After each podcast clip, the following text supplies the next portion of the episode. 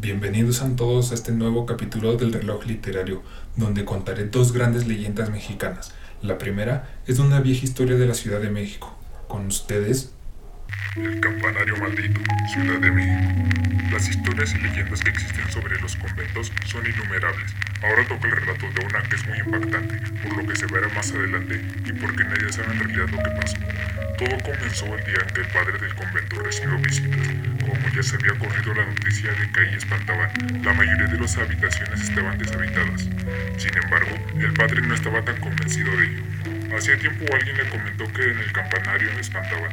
Dicho suceso consistía en la aparición de un señor vestido de negro, pero él no lo creyó. Esa noche recibía a personas muy importantes del ámbito religioso y era necesario alojarlos en las mejores habitaciones. Pero cuando llegaron las personas, notó que entre ellas había alguien a quien esperaba, por lo cual, por supuesto, no le importó. Al contrario, se sentía muy a gusto con su visita. Las horas pasaron entre plática y plática por lo que se acercaba la hora de irse a dormir. Para entonces, el padre ya tenía resuelta la forma en que se quedaría. La habitación que él ocupaba se la dejaría a la persona que llegó sin previo aviso, mientras que él se dormía en el campanario. Así lo pensó y así lo hizo. Pronto llegó la hora en que se desearon que pasaran buenas noches, y el padre se llevó su ropa de dormir al campanario, las cuales se acompañaban solo de un par de cobijas. Las horas transcurrieron como de costumbre, lo que hacía pensar que todo lo antes dicho era simplemente supersticiones. No había nada de qué temerle. Esa noche el viento estaba soplando como de costumbre, solo que cuando dieron las doce empezó a reciar el aire. No pasaron más de dos minutos cuando se dejó ir un grito.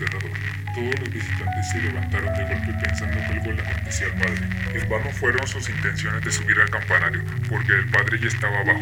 No le costó demasiado trabajo detenerlos. El padre, además de presenciar un gesto de horror, los cabellos blancos, sus manos le temblaban y la voz apenas si le salía. Padres, padres, no vayan arriba, no vayan arriba, decía con temor. Nadie alcanzaba a comprender lo que estaba pasando. El padre no decía palabra alguna, solo se exaltaba cuando alguien mencionaba que iría a inspeccionar. Cuando por fin lograron calmarlo, solamente dijo: Cierren el campanario. ¿Qué?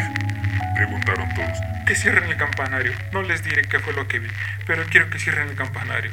Estas palabras fueron cumplidas como órdenes, pues nadie de los presentes ante tal escenario se sintió capaz de contradecirlo. El padre finalmente murió sin revelar qué fue lo que vio aquella noche en que sus cabellos se blanquearon. Todos los que lo conocían siempre se preguntaron qué fue la causa de su decisión, el porqué de cerrar el campanero dejando enmudecida a la iglesia, pero nadie, ni con el paso de los años, pudo resolver el misterio.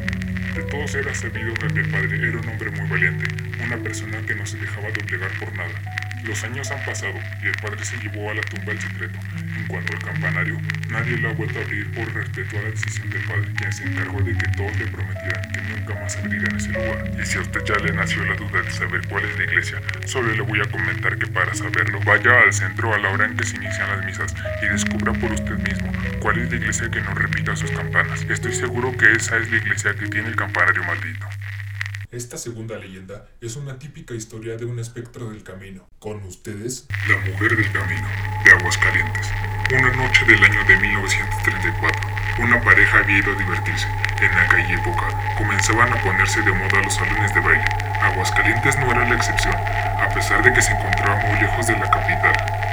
Esa misma noche, la joven discutió con su novio y decidió volver a su casa sola pensando que con algún aventón lo podría lograr, pero la joven fue atropellada y muerta por un automóvil. Como nadie la reclamó, ni tampoco sabían su nombre, pues al parecer no tenía familia.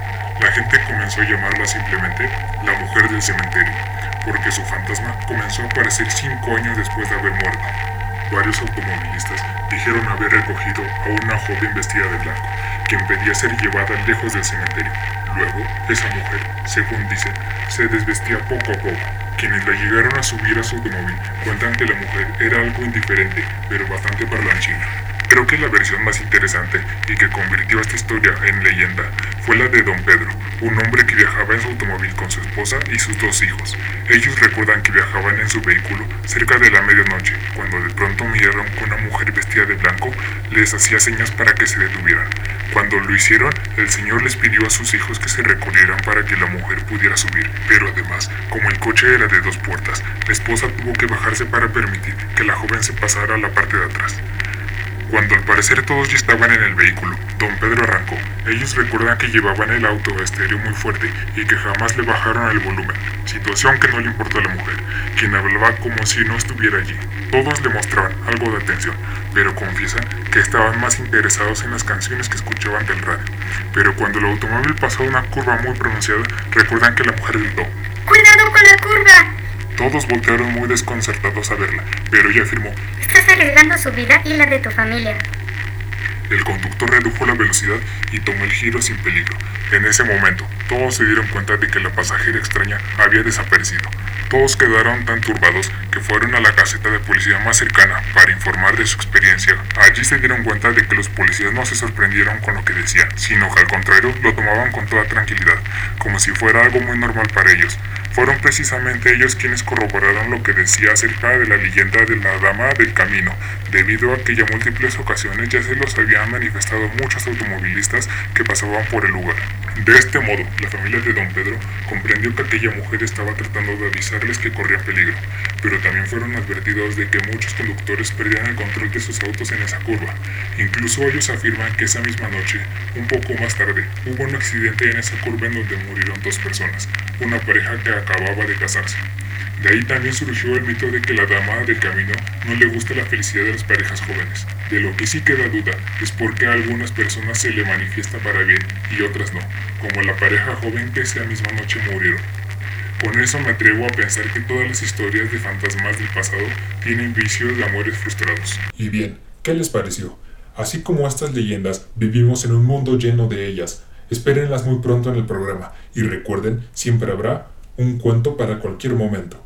No olviden suscribirse en el canal. También visítenos en nuestras redes sociales, en Facebook e Instagram como El Reloj Literario, en Twitter como arroba literario reloj.